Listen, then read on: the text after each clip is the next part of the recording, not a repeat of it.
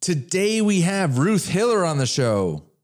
Ruth Hiller is the accidental businesswoman who went from an artist to real estate mogul in 15 minutes. Ruth's story is an amazing one that will show you how anyone can achieve success if they have the right mindset. She was able to capitalize on her skills and turn them into a thriving business by using the growth mindset. Listen and learn.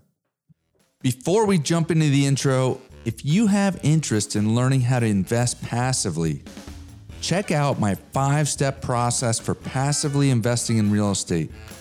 You can download it for free by going to darinbatchelder.com backslash learn and then select the free PDF. Now, onto the intro. Welcome to Darin Batchelder's Real Estate Investing Show. Each week, you will learn how to grow your wealth through real estate investing. Be introduced to the players that are getting it done and learn how you can get involved. And now, here's your host, Darren Batchelder. A little background on Ruth Hiller before we start the show. Ruth Hiller was an artist and a graphic designer. She attended a Tony Robbins event, and within the first 15 minutes, she completely expanded her mindset. She has since grown her real estate business into 16 properties. Now, onto the show. Hello, everyone. Today we have a very special guest. We've got Ruth Hiller. Ruth, appreciate you coming on the show. Thank you. Thank you, Darin. I'm so honored to be here. I appreciate being asked. Absolutely. So, just a little bit on how we know each other. Um, Ruth is is um, came into the same multifamily mentorship group as, as myself, uh, the Brad Sumrok group, and we were attending a Christmas party, and and she was so kind to be hanging out with me, and and then we, we all had our food, and she said, "You want me to save you a spot?" And I was talking to somebody else, and I said, "Yeah, that'd be great." And then I couldn't find her.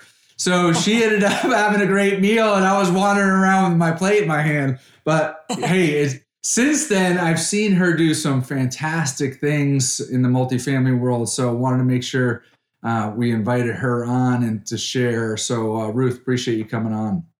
Yeah, thanks again. I'm so glad to be here. Absolutely. So, first question uh, How many properties and how many units are you invested in? I'm in 16 deals and over 2,800 units across seven states. Wow. And I you've only been in the group for how long? Three years. Three years. Oh my gosh.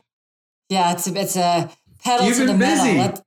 Yeah, I've been busy for sure. You've been, you've been busy. So share with the listeners, like what, what did you do before you, before the three years? What, what did you do before then? What's, what's your background? Well, I, I call myself the accidental businesswoman because uh, I've always bought and sold real estate. And at age 29, I bought a, my first residential property in New York City that included a retail story, store. And then I have bought single family homes along the way. And then I, uh, I owned a um, family owned multifamily business. And then aside from that real estate experience, I've been an artist and a graphic designer. So um, that that's that's why I call myself the accidental businesswoman. Because how can an artist well, like kill it in multifamily? yeah, I mean, like they they really don't seem to go hand in hand. I mean, being that artist, creative type, graphic designer, like I don't hear too many people that come from that background. But you, you know what? That I discovered I was giving a presentation last week, and so I said, uh, and I used to think it was a really big leap. But the thing that I noticed that both both art and graphic design and business it both requires problem solving. Yes. Problem so solving that, is is is huge. And i didn't really know that until i got into my first syndication deal. My partner was raj gupta. I don't know if you know him um, out of yes. chicago. And he told me darin you know real, real estate these large real estate transactions are all about problem solving. And, and it I was surprised, but I've seen it play out and, and talking to a lot of different people. I've definitely heard um, a lot of different issues. So let's talk about that. What kind of problems are you seeing in in in your deals, 16 deals, and how did you and your team kind of go about solving? Um, well, I'm a GP in three deals. Okay. And then I'm an LP in the, uh, uh, actually, I'm a GP in four deals and an LP in um, whatever the math is, 12. 12. yeah. and so, so, so some of the ones that I'm the LP in, some of them, like they have great management. Um, they have the, it's, it's meeting the pro forma and the budget, which is, you know, and then some aren't. And so the thing that I've noticed lately, especially, I'm sure I was listening to your last interview with Kathy Fettke about, yeah. um, you know, the, the rising interest rates and then the rising cap rates. And like, I think multifamily was a home run up until about last December. Like, you could you could not manage it well and still make a ton of money, right? So right. the problems I'm seeing now maybe are a little bit with some the bridge loans and the, the strike rates and all that. That's uh, across the board, especially if you know, so there's been a lot of talk in our mentoring program and the coaching program. Like, how do you, if you underwrote for something and it's changing, how do you solve for the problem of what is that going to look like next year? You know, right. what are the cap rates going to look like? What are the interest rates going to look like? What's your mortgage going to look like? You know, so. So what what are people saying they're going to do proactively to to you know manage that? Well, on on one on on one of the deals that I'm GP and we've uh you know because we bought the the rate cap, and so the, the insurance kicks in at a certain point, so then we have to, you know, take it out over the next two years and figure out with the increasing rate. You know, we have a, uh, I think the rate goes up to five and 5.75 and then the bank kicks in right on in year two so then you have to plot it out looking uh, solve it for the future right so that sure. you make sure that you have enough uh, that you have enough to pay your mortgage. I mean, the property itself is performing performing phenomenally, but yeah, the, it's just been a little crazy ride with the interest rates. yeah, I, you know, pro formas they they're the best guess based on the best information you have at the time, right? But then what I've noticed because I'm I'm also an LP in a lot of deals and a GP in a lot of deals, and what I've noticed is that not all deals move in a straight line up, right? Sometimes you have some, you know, some things that don't pan out exactly the way you want, and then, but maybe there's some other factor that helps helps out. So, um, on one deal that, that I was involved with, we ended up having a lot more people leave the property once we took over ownership, right? So, and people warned me that that was going to happen. You're going to have a drop in in occupancy right when you take over. I'm like, no, no, no, we're going to be fine. And sure enough, it happened. And I was like a little panicked at first. And then I went to the property management company and said, hey, here's the situation. Like, we have all these, you know, unrented units. What are we going to do? And they just brought maintenance people from other properties and they turned those and rehab those much quicker than we had in our plan. So um, it was scary for a little bit, but then all of a sudden we were getting the higher rents for a longer part of the year. Uh, once once we got you know put, put new tenants in there, so um, you could have good and bad happen, you know, right? Um, so interest exactly. rates is one factor, um, but the other side of the factor is rental rates just keep going up. I mean, it seems like you know it's it's. But do you think? I mean, do you think that that's going to continue? I don't know. I don't know. Um, you know, I mean, I, you know, I, I, I was telling you, I, my family has owned a, a multifamily since 1968, um, which we just recently sold.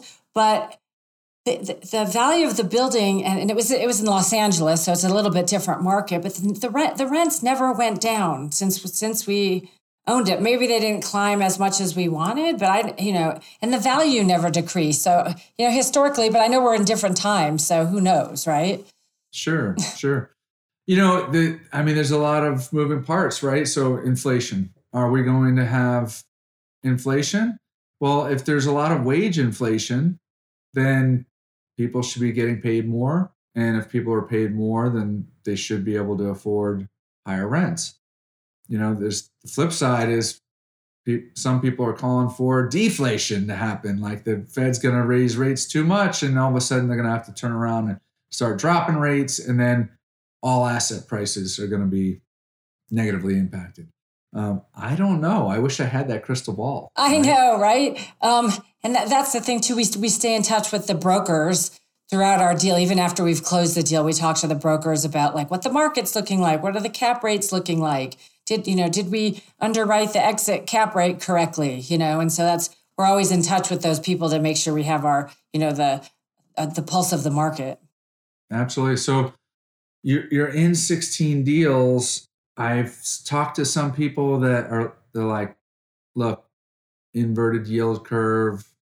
I'm out. I'm I'm I'm on the sidelines. I'm waiting for the correction and I'm not buying anymore. I have other people that are like, I'm full speed ahead. And then people that kind of fall in between where they're continuing to buy, but not, not necessarily going all in. And that's kind of my where I where I sit. I, I I'm like, you know, things can run a lot longer than normal. Like it could be another six months, it could be another two years or three years. You know, I don't want to not continue to to buy, uh, but we are at a little bit of a risky, you know, point in the in the uh, both the real estate market and obviously the stock markets have already started to correct. But um, what they do next, who knows? So, what's your take on that? Where where do you sit? That's funny because I was just thinking about that the other day, and uh, I'm thinking I'm still all in, but I'm unless there's an amazing deal before the end of the year, I probably won't invest. I'm still all in, right? I probably won't invest in a new deal or GP a new deal this year. Like I said, unless something has a huge price reduction and it's like, too, you know, irresistible offer. Um, you know, I've been in the market for a joint venture, which would mean like me and like four other people would buy our own building. So uh, some of us were underwriting a deal recently, and I guess the broker in the market was pretty green, and he just he didn't he didn't know what he was doing, and so we've underwritten it like six times, and then he he says, oh, the price is this, and so we and then like no, we can't do it at that price. So I, I would do I would definitely go for a joint venture if I, f- I found another one this year, and and I'm looking at maybe instead of you know, uh, me GPing is maybe investing in, in a known entity, you know, like one of the big, you know, the big guys that buy the 300, $500, uh, $500 million properties. Like maybe I'd park some of my money there because I still sure. need to place some money and I still need some depreciation this year. So have to make, take a little bit of action on that. There's good problems to have, right? So, hey, you're all, you're a member of the multifamily mentorship group. You're also yes. part of the Tony Robbins Platinum Group. Um, yes. Why do you invest in? And you before we hit record, you said you were involved in you know mentorship groups as well. Why? I mean, uh, mastermind groups. Why do you invest in these types of programs? I'm going to say that I, five years ago, I went to a Tony Robbins event. Didn't know who he was. I thought he was some weird business guru. And in the first 15 minutes of that event, it transformed my life and my identity. And I'm, I'm not kidding. I can't, I, I get chills still thinking about it. And it, it, changed the whole trajectory of my life. And so tell me about that. Why? What, what happened? What changed? Um, Tony was talking. So I didn't know who he was. I, I wasn't doing great that year. So I wanted to make some changes in my life. And so I, I asked a friend, it's a funny story. I said, what do I do? I'm just, I'm not doing well. I just don't know what I want to do. And she's like, have you heard of Tony Robbins? And I'm like, isn't he that weird business guru? No, no, you need to go to this event called Date with Destiny. So I sign up for Date with Destiny. I go to the event. It's 5,000 people. I'm standing in the crowd, like scared. What did I get myself into? Tony comes out and he's like, You're going to dance. And I'm like, I don't dance. He's like, You're going to jump. And I'm like, I don't know. I don't jump. And he's like, You'll be here till three in the morning. And I'm like, uh, I go to bed at nine, right? And so at three in the morning, I'm like dancing and jumping. But he said something in the first 15 minutes. I felt like he was speaking to me about like biochemistry. And so I didn't grow up in a positive environment, right? So I didn't, I, I didn't consider myself a positive mindset person. And my mindset shifted in the first 15 minutes of that seminar. I just became a different person. And so anyone that's met me post Tony Robbins would never think that I made it might have been a more negative person. so I did so, meet you to post post Tony Robbins. So I did not see that person before. Exactly. So I just I, and I love Tony. So I continued. So he had his platinum partners thing, and I was like, oh my god, it's so expensive, but let me do it. And then everyone was saying, oh, uh, the finance trip that Tony puts on will pay for your whole platinum year. And so I went to the finance trip and I was like, yeah, no, I don't know how that works. Right. And then actually it did. So I, when I was sitting in the, in the finance trip, uh, Tony brought up these two brothers that were um, teaching about multifamily syndication. And I had never heard of it before. Uh, and I was like, oh my God, that's amazing. I need to sell this property in California and start doing syndications, right? But then I just kind of let it go and didn't really know anything about it. And then fast forward three months, I met Brad Sumrok on a bus in Malaysia. And I'm like, so what do you do? And he's like, I teach people how to invest in multifamily. And, and I'm like, oh my God, can you help me? And so the rest is history. Was that on a, was that on a Tony Robbins trip? Um, it was a it was a trip after the Tony Robbins trip. We'd done a Tony Robbins trip through Cambodia, and then there were like 15 of us ended up on a side trip in Malaysia, and Brad and Jen were uh, two of the people, and I sat next to them on the bus, and we became friends. so that, that's, uh, that's crazy. I mean, so you think about look, the people talk about proximity, right? I mean, that is what yeah. it's all about right there. I mean, you you went to Tony Robbins in the first 15 minutes you said you changed your mindset and then next thing you know you're on a bus sitting next to Brad and and it, it was exactly what you were looking for and now you're how many how many deals 16 deals 2800 dollars later you know it, it's like holy cow, that's a big change. So yeah, I, I still I, I, still, still pinch myself, right? It's like, oh my God, I can't believe it. And the whole reason I got involved in Brad's group is because I had a multifamily property that I owned with family members. And let's just say we weren't in alignment. And so the whole I, I ended up at a, a, a rat race event. I think I had met you that year. And uh, I took 500 pages of notes because I, I, wanted to improve Five, the property. I, hundred pages of notes. Because I wanted to improve the property that I owned with my family. So that right. set me on this four year journey. And like I said, it took four years to sell that. And uh, we ended up selling it for uh, almost triple what I thought it was worth. oh, wow. Fantastic. Good for you. So, yeah. hey, talk to the listeners about. I mean, you you've obviously, I don't know how you were before, but you've obviously learned how to take action. So you know, there's some people that are listening that they want to get into real estate. They want to, you know, start buying some real estate and investing, but they're scared. So, how do you coach people to kind of take action, even though they are scared? Well, I always tell people to find a mentor or a program and study it at least for six months and, and learn as much as you can. And then you know be willing to take some action like what is the minimum amount that you could you know that you could invest? And like when do you want to invest that by? Because like i always tell people like you know there's that saying buy buy real estate and wait. Don't wait to buy real estate.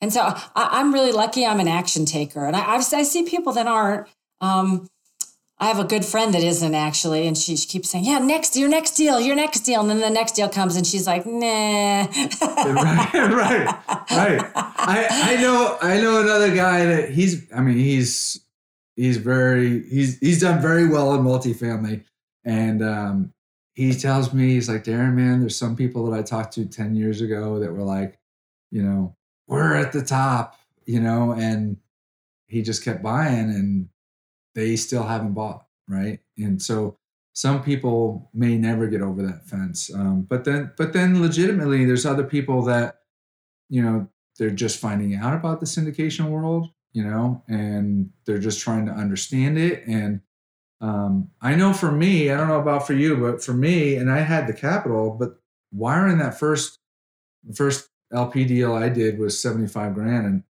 I was like, you know, did I just wire this money to Never Neverland? Like I, you know, you're scared, but then all of a sudden, the next deal is easier, and the next deal is even easier, and then you see the returns, and you're like, "Holy cow! I wish I had done this sooner." Right, right. I remember my first deal too. I did it at uh, I was at Brad's event, and um, it was actually Brad's deal and so, oh, you know, it was. So you I, felt kind of safe, right? You're, so I felt safe. It's like you, the first rule is know, like, and trust the sponsor team. And I'm like, well, I know, like, and trust him. I've known him for about eight months, and you know, I've been studying with him. So, uh, yeah, I get. I, I did the the deal that day, and I was like, it just even though you're investing in yourself to me it, it, just felt like i was spending a lot of money i was like oh my god i just spent all this and then you know i had to correct my language and say i'm investing in myself and my future right? So right, right. that's exactly. the mindset shift right? So and i think the people that don't, don't take action they're scared they're going to spend it or lose it but like you're investing in, i, I in think more lose it than spend it. I think that people are just so afraid of losing anything you know uh, that yeah. they they don't look to the upside that they could have you know um, i think that holds people back um, i love that terminology accidental businesswoman um, you know but at the age of 29 you were already buying real estate so you like you said you're an action taker I, I am an action taker and i the thing i learned about myself through this five year journey with tony is that um, uh, can I swear on your show? sure. I, am a, Go I'm, a per, I'm a persistent motherfucker. Like I just don't give up. There, you, there you go. So yeah. So I just I, I, just keep going. If it doesn't work, I go again. If it doesn't work, I try something else. Right. And I, I didn't really know that about myself, but um, I've always been that way even before Tony, but it became more apparent to me uh, when I started to, like really getting into like figuring out who I am and like designing who I want to be, right? Well, I think that, you know, whatever you call it, you know, I, I call it thick skin. Um, I tell my kids you got to have thick skin. Um, you know, the business isn't easy, right? I mean, it's not, it's not easy. Um, but there's huge rewards. And so you do have to be able to take no's you do have to take be able to take rejection you know and you and you've got rejection from you know look how many deals you have to go after to win a deal right i mean it's you you have a lot of people competing for every deal and then once you get a, de- a good deal you're you're all excited and then you got to pitch it to all the investors and then some investors are like i'm on board and some like your friend is like no, wait till the next one, right? And so that's rejection too, right? So you, but you have to be persistent, right? You have to keep going uh, after it. I don't see that as rejection. I mean, the thing um, that I learned from Tony, it's funny because I used to, I used to hate sales. I'm not, I, I, I don't consider myself a salesperson, uh, but I actually am. And the, th- the thing that I learned about sales, I would come back from a Tony Robbins event and I'd be like, oh my God, oh my God. And everyone would be like, what are you, what is it? I want it. And so it's sort of the same thing. it's the same thing with multifamily. Oh my God, this is amazing. And I just post how excited I am. And then it's it's been sort of a gradual build over the last year and a half, you know, educating people and getting people like getting people excited. There's a fine line, like when you're raising capital for a deal, it's like people are really excited and you're going to raise the money and then there's the fine line by, by, like yes i'm offering you this opportunity and like oh my god like let's get going now right? So it's kind of interesting when you're raising capital on a on a deal. Absolutely. And so talk about like where your focus is because in multifamily you could you could build a company right? Um, a syndication company. You can partner with other people. Um, if you partner with other people you could you focus in on one area or another area you know what's where's your focus? Well my focus is investor relations and uh, raising capital. And then on this uh, the last deal i gp'd i helped with like all the new signage and the branding um, and help with like some you know overseeing like interiors and colors and stuff like that because because i'm the artist right? Um, right. so i'm usually you know in colorado i live in colorado so there have been a lot of great deals here. And there was one deal that I missed out on because I didn't have a team assembled, but now I have a team that would be interested in doing a deal in Colorado. So, um, you know, I've been more of a co sponsor rather than a lead sponsor. And, you know, we'll see where the market goes. That's something I would be interested in, you know, sourcing a deal here and working with some other uh, people that I know from here that, that would be great asset managers. Because I'm not the asset manager. I, I, I understand not- it I sit so in you all don't want to do it. No, it's like a film. It's like a film producer. You have all the pieces, right? That you're super detail oriented, and and even though I understand it, it's like uh, I always say spreadsheets scared scared me to death, right? till I still I started. I understand them and I can do them, but still, you know, being an asset manager, you got to just whip that stuff out. But that's the beauty is like you can, you know, know what your strengths are and focus on your strengths and then find other people to complement that. Right. Yes. So you don't have yes. to do it all. And in the beginning, I thought I had to do it all. And I got kind of deflated because I was like, oh, I got to find the deal. I got to underwrite the deal. I got to, you know, put together the team. And then I was just like, ah, and then, you know, and so then, yeah, I've been on a couple teams now. It's been, um, and that's what I love about too. I love contributing to the team and I love contributing to the communities that we invest in. So to me, it's like a win win. So talk about that, getting your first deal as a GP. Eh, you know, you can agree or disagree with me, um, but would love to get your take. I think in today's market, if you're going after large scale multifamily, you can't win a deal, or it's very difficult to win a deal unless you partner with somebody that already has experience. Oh, and totally. You, so you you agree with that. So then you you also get all the pluses. So you you know look you I talked to some people outside, you know, at group, and they like, oh, I don't know if I, you know, want to do that. I'm giving up a piece of the deal, but I'm like, you know, look, zero percent of whatever is still zero. You know, if you take a smaller piece of the deal and you partner with somebody that has experience, then you learn along the way too. Yeah, and it's interesting. The the last two deals I did, I did a deal in Tennessee and a deal in Texas with two different teams, and it's it's been a great learning experience to see how they they both approach asset management a little different or the you know the budget meetings and so that's been a great experience for me to see how everything works. And like you said you know it all sounds like oh it's so easy you just go buy a building uh, right. and then you, and then you just run it. And i'm like no. I remember someone had asked me to come in on a team and be a capital raiser. And so i sat in, in the meeting and they're like you know this is the deal. And so i said well who's going to be the asset manager? And he said oh well that doesn't matter. It's getting it's getting the deal that may and i was like what? I said i'm out. Right. Exactly. Yeah exactly. So. so. talk about the you said there were two different um you didn't use this word but like two different styles two different approaches um, for the two different teams what did you see differently and what did you learn by seeing the, the two different styles um, what did you learn? You know, I think I think one team is a little loosey goosey is not the word. It's just not as regimented, and the other team is just there. It, everything's distributed ahead of time, and this and that, and everyone knows what's uh, what's going to happen. And then I feel like I've brought that back to the the first one, and we've gotten way more organized. Just because I didn't know, I've never run a deal before, so you know, you have to get in there and see what's going on. I think it's good experience uh, to be on the different teams.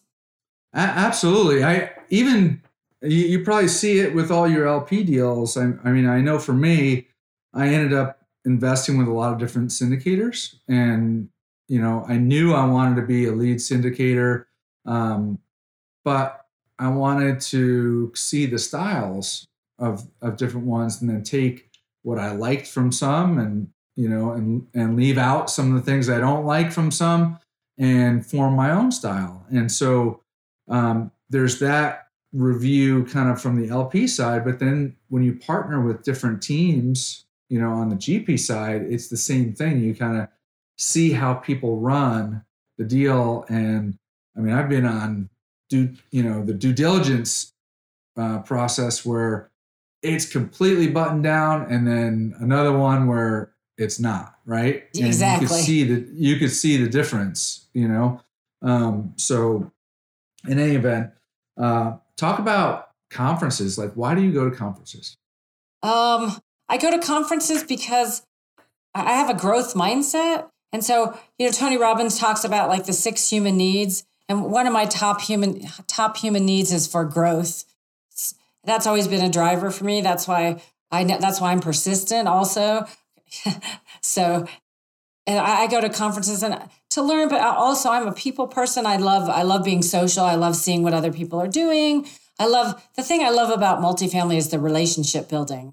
You know whether it's with the team with the you know or with the my investors yeah and you know, it's funny because I mean, people say that all the time. Like, well, you're going for the networking, you're going for the relationship building, and it's a team sport, multifamily, and yeah, but what does all that mean, right? And like, so you know, an example for me, I was I was at a multifamily conference in the Carolinas, and I was I was one of the speak asked to be one of the speakers, and I'm I go to that, and I had no agenda other than you know go to to the conference, speak, you know, see people that I've seen before. Well, next thing you know, I walk away and I'm partnering on a on a deal. Oh wow! Like, be, but that would never have happened had I not gone there. You know that you know those guys would not have have even though we knew each other. It's like being in front of people. All of a sudden, gets them to think, "What are you? What are you looking for? What are you doing? What are you know?" And how can we work together? Where I don't know, people just don't all the time have you top of mind if you're not in front of them. Right, and that's why that's why like you have to like you do. You do your podcast, which is amazing, adding value, teaching people, or in eh, you know information newsletters. You know, just to keep to keep you in mind. And this year was funny. I sponsored an event in town just so I'd get a you know it was two sided. I wanted to get in front of people so they know who I am, but b it's been really fun event to just get to know people too. Yeah. So it's not so not, talk about that. What what did you do? Um, in our town, there's a program called the Month of Modern, and because I come from an art and background, uh, you, uh, art and design. So this background, is in Boulder. This is in Boulder, and there's you know okay. Boulder's like there's not a lot of multifamily in this community. You know what I mean? And but it's it's a higher end community, I would say, and, and so I just wanted to find a way because everyone knows me, and because I've been here 24 years, and everyone knows me as an artist, and so I thought, oh, it'd be fun to sponsor it. The name of my company is Yes MF. It's kind of cheeky, you know, and so I, I sponsored the event. And I had to give a presentation called Pecha Kucha. So it's like what is 20 slides. It's 20 slides, 20 seconds per slide. And the story had to be about inspiring and creating change. So I'm like, well, you know, I, I, have been on the path five years. Tony Robbins inspired me. You know, Brad Sumrok inspired me. And then, you know, and then it comes down to I had to create change in myself. So I had to get, I gave this presentation and it was it was really funny actually. And so I've been meeting a lot more people in my community here because sometimes you want to get to know more people. Even though I've lived here 24 years, I feel like I probably haven't been so involved in the community. So it's a way to give back and like get to know people. That's cool. Uh, the other thing yeah. you said is that you're, you know, because you've been there for a long time, right? But you were known as an artist. Yes. So I think that that's a real thing for a lot of people is okay they want maybe they want to get into real estate investing they want to you know get into syndication they want to you know bring more people to the fold but they have this other career they're kind of known for being a different person a different identity how do you go about kind of making that change or at least or adding on to the, a new layer yeah it was it was interesting because in 2019 i've been painting for about 30 years and i had felt really burnt out. It didn't feel fulfilling to me. And I was, I was trying to think like why it didn't feel fulfilling to me. And it was just, it didn't meet all my needs anymore. And so I was like, what, you know, this is right. Like around the time I had started, you know, in, in, in personal mentoring. And so I don't know, just being willing to try something else, right? You know, I've, I've probably had six careers. I don't know. It's funny because Tony Robbins says either you stick with your career your whole life or every seven or so years you change up for something new. And I'm like, I guess it was my time to change. but, you know, just I think that I'm used to, I've been trained by Tony to uh, embrace uncertainty and embrace the unknown. And so just try it and see what happens, right? So I think a lot of people are scared because they're in their little box, you know, and it's it's not easy to step out of the comfort zone. And lately, I feel like I've been doing it a little too much. I just I want to relax a little bit. well, I mean, look, if you're known as an artist and you come out and you say, "Hey, I'm doing multifamily syndication," that's kind of like a big change. And like, so you're having to build. You know, they always say, you know, know, like, and trust, right? So if you're capital raising you're trying to you know you're you're presenting opportunities for people to grow their wealth well before you were selling paintings right and so uh, why you know you have to make kind of a shift to build that trust with with those people in a new way. Yeah, that, it was interesting, right? And then when I joined the, the mastermind, you know, I asked, I said, well, I think I want to raise capital.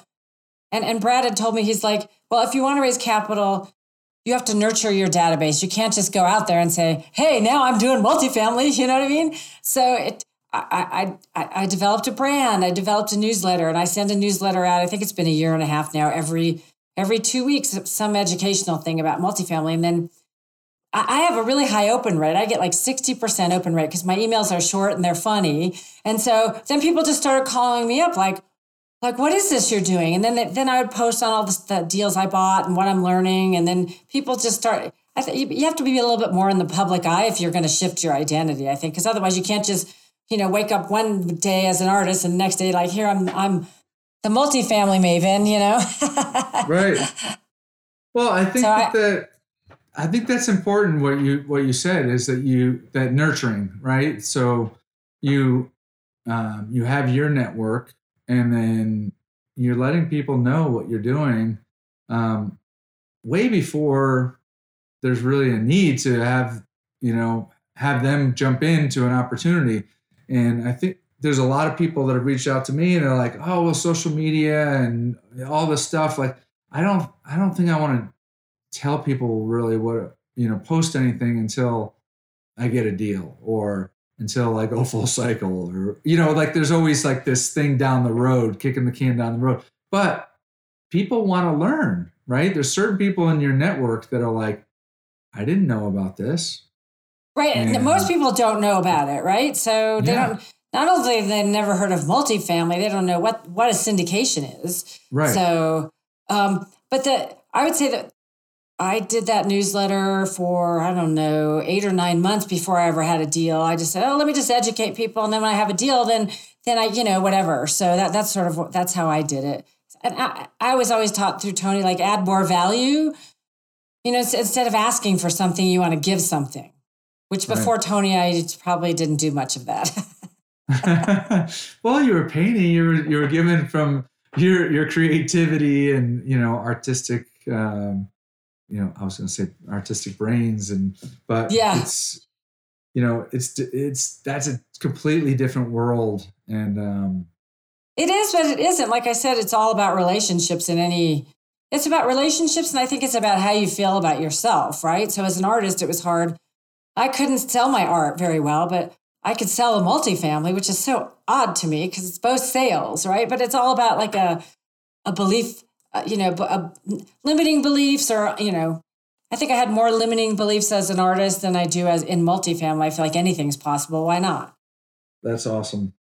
Anything is possible. I mean, look, you're you're in three years, you're in 16 deals. When you joined, you had no idea, right? Oh.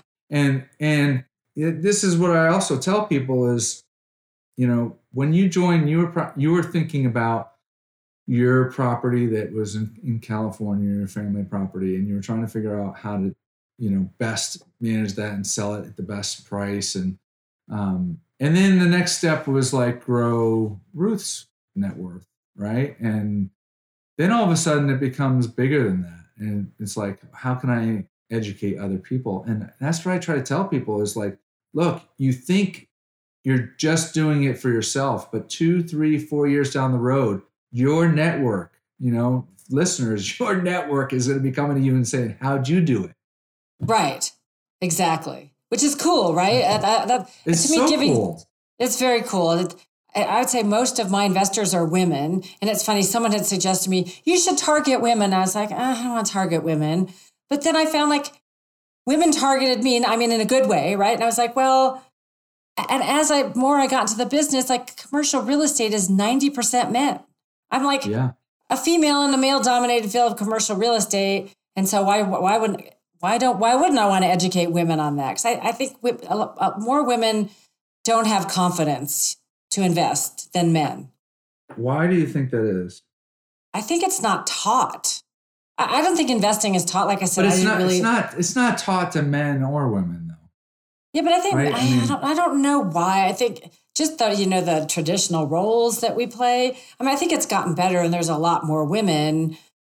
uh, you know, but I'm I'm interested too in like because people aren't taught about investing, but they're not also not taught about financial literacy. I think now they're starting to do that in school, but like when I was growing up, like again, like my dad taught me how to balance my checkbook and how to keep books and stuff like that. That was like the extent of my business training. but I got, you know, and then they said, say, uh, put, you know, save a little money, but that, that, that was about it. Right. And then there's so many good resources out there now, like Robert Kiyosaki. There's like a ton of books that you could read that can help you. And that's what I, I, I like to donate and help organizations that help women with financial literacy and mindset because i think that uh, you know because you could be financially literate but like you're saying like some people don't have the mindset to take action yeah and and look there's also so you're you're educating women in your network. Um, look there's a lot of books out there right? There's a there's a lot of books. There's a lot of you know podcasts. There's a lot of blogs. There's a lot of different resources both free and paid. Um, but when you go to somebody that you know, like, and trust, and then they recommend a book or a podcast or a mentorship group, it means a lot more. So I read a lot of books, and a lot of the books that I read are, you know, a guest on the show tells me about a book about a book that I, you know, I trust that person and I, you know, admire what they've done and they're seeing value from it. So I decide to look into it. Um, or I'm at a networking session. I'm with a bunch of real estate people and they're like, have you read this book on, you know, whatever? Tom, I remember the first one was Tom Wheelwright's, um, what, Wealthability. What's his, uh, yeah, it, yeah, it was, I forget the name of the, his first book, but they're like, have you read it? I'm like, no. And I went and bought it like the next day and I was like, oh my gosh, that had so much value. And yeah. but it was because somebody that I knew had recommended it. I probably wouldn't have just found it on Amazon. Well, that, that's the same thing. It's just like recommendations. Because I, I, some guy, I had a call with him, and he said, "Oh, I've lost my shirt in multifamily." And I said, "Really?" And he's like, I said, Where are you meeting these people? He's like, On crowdfunding sites. And I was like, Oh, uh, do you know these people? No. And so that's no like and trust the team. And number two, have to have a kick ass asset manager. Right. Yeah. So, yeah. So I've had a lot of people on and I've asked people, like, have, have you lost money on multifamily syndication? I've only had two people tell me that they've lost money on a syndication. One of them said it was due to fraud. Um, they they the they, they actually didn't even have the property. They just took the you know raised the capital and oh my and god ran with the money. Um, and then the other person was a crowdfunding uh, platform, and I'm I'm sure there's good ones too. But like I that's the one of the benefits I think of syndication over buying stocks is you know you can call the, the sponsor you've got their cell number their email. Like you can actually call and talk about the deal um, yeah. before you invest and also after you invest. Where you can't do that, you don't get access to you know the C level executives of Amazon, right? Um, so that's true. And so no, I haven't lost any money in a syndication, but see, was it 24 years ago? I bought a 32 unit multifamily property in Denver, Colorado, and I lost my shirt on it because I didn't know how to did do due really? diligence. Oh, I didn't know what I was doing. Come on, this is way before I, I did any education. I didn't know how to do lease audits. I didn't know how to do due diligence, and so it just it was a big disaster. So, I, so how did you lose your shirt, though? I'm curious. Um. Well, so you just did real, you just overpay? No, I didn't. Yeah. Well, I overpaid. I didn't know enough about the neighborhood. I did everything wrong. So I had never, you know, I just assumed you just buy an apartment building and you run it, right? that was 23 years ago. So so I bought this building. The realtor sold it to me. And then I said, I, I don't know how to run it. And she's like, Well, we'll help you find someone. And then they couldn't help me find anyone. And she was way out of her league as far as she was not a commercial broker. She should have never sold me that property. And then as you know, sometimes when you buy a multifamily, they populate it with tenants just to get the rent roll up.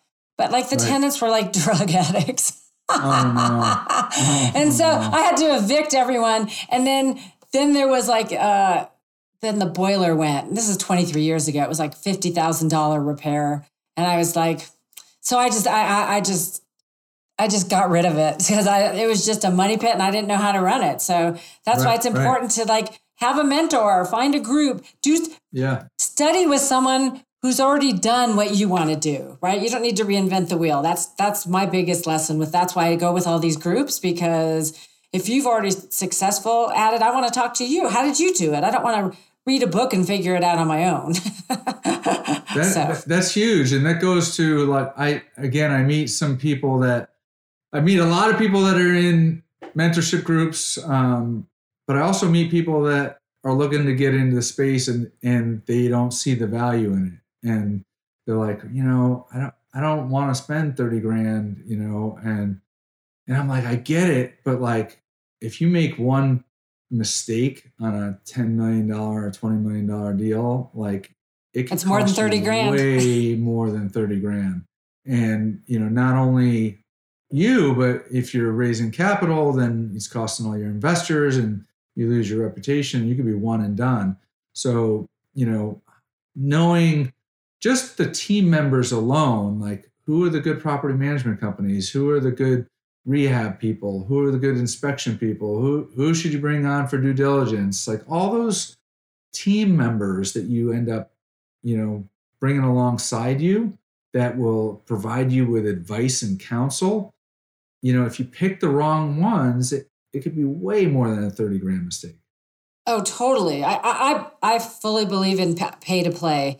And the first thing that taught me that was Tony was the Tony Robbins Platinum Partnership, which was quite expensive. But like I said, the information from the financial trip changed the trajectory of my life and has probably paid for that 10 times over already, just from what yeah. I've learned on the path I've been on. So it was worth every cent. I, I always say it is, but people, you know, people are going to do what they do. They some people just want to do it on their own. You know, that's okay. Well, I I also think you have to um, you have to have the right mindset and you have to be looking for how to get that value back right because i think there are some people that and i see people you know sign up for multifamily mentorship groups and they write the check and they just think the deal is going to come to them right well it's not you know so um, if that's your expectation then don't write the check so you know it's it's a matter of learning from other people and getting connected to the network um, but you you know you still have to do work. You still have to you know grind it out. Oh, totally. I was gonna say you do. No, I'm just kidding. yeah, right. Well, you know what? You're such a sweet person. I had no idea that you had this persistence in you that you. That you oh, that's my yeah. middle name. Like you're always smiling. Like you're always, you know, happy-go-lucky every time I see you. So you you think somebody like that is they don't have problems right? Like they, uh, you just you just uh, have a good presence about you. Oh, thank you. Well, I learned all that from Tony, so I, am forever grateful to that man. Uh, and, oh, and the, the punchline of that story. This is remember I told you my friend sent me to his event, and so. Yeah.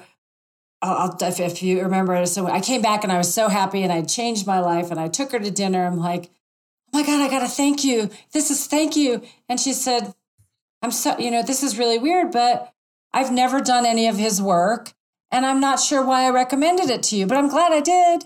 Oh my gosh, really? So that person didn't get any value out of it. Went to the, went to it, but just didn't. No, she'd never hmm. she'd she'd never oh, been she, to any of it. No, she's she never just, even gone. She, she, had a download to recommend it to me because she'd heard about it, and I trusted yeah. her, and I went. And she'd never ever done any of his work.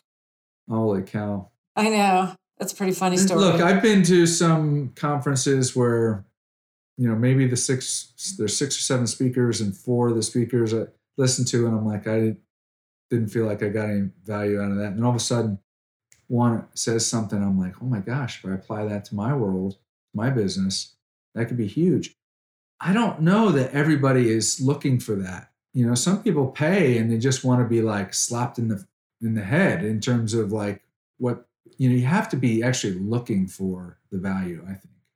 Yes I, I, think so too. I mean there's a lot of people that go like you said join groups or whatever and then they don't take any action. Like i said you have to be persistent and you know all those goal setting workshops that we all just love to do you got to do them right? If you have to be have to cl- if you don't know where you're going, how are you going to get there? absolutely. So it's I don't, I don't want to put myself on the, this accountability, but I but I'm going to ask you. So I kind of feel that way about Tony Robbins. I have not gone to any of his events, but I kind of feel like I'm not the jump up and down, clap my hands like, you know, till two or three in the morning type of guy. And then I have all these other people that are like, come back and they're like, oh my gosh, that was so awesome. That was, you know, so amazing. So I loved when you said that you weren't that that way and you were skeptical. And then, oh, holy cow, in the first 15 minutes, like he converted you. Well, yeah, he converted me and he gave me tools to change my life in a way that I never had before and that you could actually implement. And so my goal when I went to that event was like, if I could have one tool to just, you know, shift stuff, I came out with like 10 toolboxes. It's amazing. But you have to be persistent. You have to you have to implement those tools. Otherwise, it's like again joining a group and not taking action. It's the same thing. Yeah, absolutely. So I had a guy on the podcast maybe I don't know a month ago, Hemel um, Badiani, and he was somebody I met down in, in the conference in North Carolina, and um, he shared with me that he went to some some across the world to climb this mountain with people he didn't even know.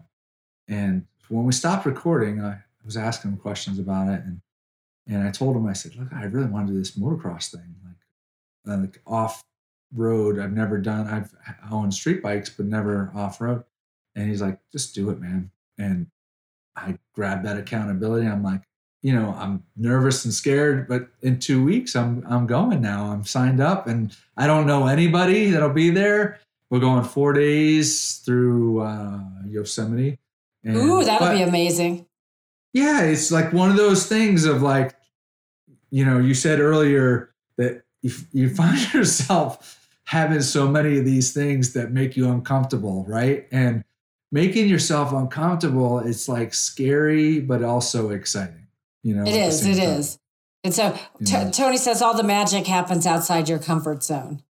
Yeah. So I, so, I'm I'm looking forward to it, and I see I love that you embrace so much of what you learned there. I mean, um, and that's the power of of Tony. I got to give him credit. I mean, I've never been to any of his events. Um, um, well, maybe we'll he, change that. right, he's positively impacted many people's lives, and um, I hear it in you for sure. Yeah, I, I've I have met amazing friends through that group for sure. So your network, how did you how did you build your network? So if you, you know, I'm asking. So passive investors are like, oh, I don't know who my network would be, and how do I start it, and how do I go about? It? You said for eight months you were nurturing them before you actually had a deal. You know, who were the people that you put on the list, and how'd you nurture them? I had about 500 people in my database from like Tony Robbins people I met and from friends that I had. And then I just, uh, like I said, I came up with a brand name and then I just started putting out uh, educational emails like, what is the syndication? You know, just, and then texting people, hey, you know, just that I hadn't talked to. I think Jesse Itzler says that you should text at least three people a day and say like thinking of you how are you doing no need to you know kind of thing no need to respond just to let people know that you're interested. I think that's the biggest thing I got from Tony was just being interested. And that built what the more interested I am, instead of me, me, me, you know, and then the more mm, the bigger my network is. Not really, yeah, yes. and, that, and that goes to mindset because, like, you know, some people I think think like I'm going to be bothering people if I send this email to my network, right? But you know, if you had 500 people maybe there was 200 people that were not interested you know but maybe there was two or 300 people that were like what is this syndication thing? Let me and it's the first time they've heard it.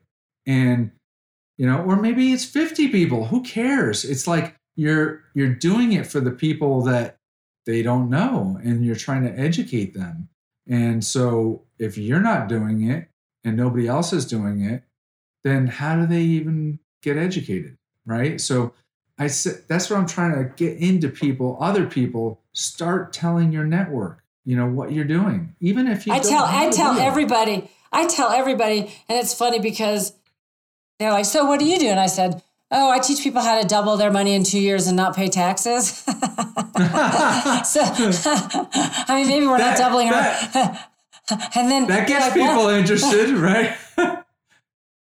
that gets people interested for sure. Or then I tell them my company name, you know, yes, MF, and then should you buy multifamily? Yes, motherfucker, you should. You know, so it's just kind of so people, you know, and then I judge if, if they say, oh, that's cute, then I don't go on. But oh my God, like tell me about it, right? You can kind of judge if someone wants to know.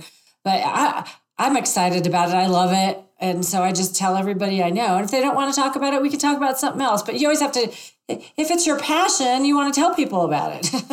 right, right, exactly, exactly. So that's fantastic. Hey, so where do you go from here? I mean, what's your next big stretch goal?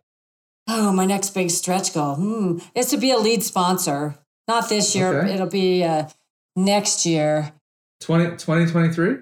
2023. Yeah, this year, I don't know with the market and stuff, you know, unless something amazing came. I'm, I'm open to it. I'm not going to say never, but that's my big goal for next year. You know, this this year was to GP to uh, three deals, which I did, and then it's it's like two or three deals a year, you know, depending on the market and the team. And what I'd really like is there's a couple teams I've worked with. I'd like to continue to work with those on a reg- they're on a regular basis. Yeah, that's cool. Um, so lead sponsor in 2023. You heard it Yeah, right well- here. Well, we're gonna see it happen. I'm sure. All right, we're going to see it taker. happen. I'm an action taker. Um, you are, you are an action I- taker, and that look that that inspires other people. You know, um, that's you know you're getting other people involved both at the LP side, but then eventually they're going to say, hey, how do you how do you do what you do, and um, and then you teach them that. So, hey, um, if people want to get to know you, what's the best way for them to reach out to you? Um, they can go on my website at yesmfnow.com. That's yesmultifamilynow.com. Yesmf now. And then I have some free info and some educational articles on there. Like what? Oh, it's just like how a syndication works and why I like stocks versus real estate. There's about 12 or 13 different articles. And then I post my uh, newsletters on there too. So there's some information Awesome. that you can get. Awesome. So, listeners, check that out. Yes, mfnow.com. And what do you like to do for fun outside of work besides painting? Because you you are an artist. I love to be in the mountains. I just uh, I have a place up in Vail, and I was there last weekend. And there's this ten mile drive up on this little teeny dirt road. It takes like an hour because it's a really bad road, and it's like the most beautiful place you've ever been. So just to be out in nature would be my favorite thing. I love Colorado. You you live in a very special place. Um, but I have to say, I was driving a big old RV and driving through Colorado windy mountain roads is is, is stressful. Yeah. And, and you have cars that are live there that are just whizzing by you, and I'm like, ah, you know, I just I got to grit and bear it. I can only go as fast as I can go, you know. Um, but hey, I really appreciate you coming on the show. Um, I think that there are so many people that think it's out of their realm, you know, think that they can't get involved. And I love that you're um, as persistent as you are, and I love that you're you're building the network, and um, you're always a pleasure to be around. So I appreciate again you coming on the show. Um, listeners, go ahead. I would say thanks, Darin. It's been such an honor. I, I always love talking to you. Absolutely. Well, thank you. Um, listeners, until next week, signing off, and uh, we'll go from there. Take care. Bye. Thank you for listening to Darin Batchelder's Real Estate Investing Show at darinbatchelder.com. If you liked the episode, please provide us with a five star review on Apple Podcasts or your podcast platform of choice. If you already provided us with a five star review, then thank you, and please share the show with a friend.